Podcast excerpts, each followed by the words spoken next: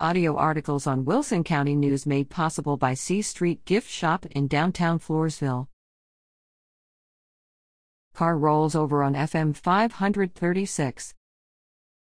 An individual was injured February 12 in a one vehicle accident west of Floresville around 7 a.m. The driver apparently failed to make a curve on FM 536 near CR 101. The vehicle left the road, rolled over in an adjoining field, and ended up next to a fence upside down. The lone occupant was transported by Wilson County Emergency Services District 4 EMS to Connally Memorial Medical Center. According to ESD 4 Operations Captain William Miles, the driver's injuries were non life threatening.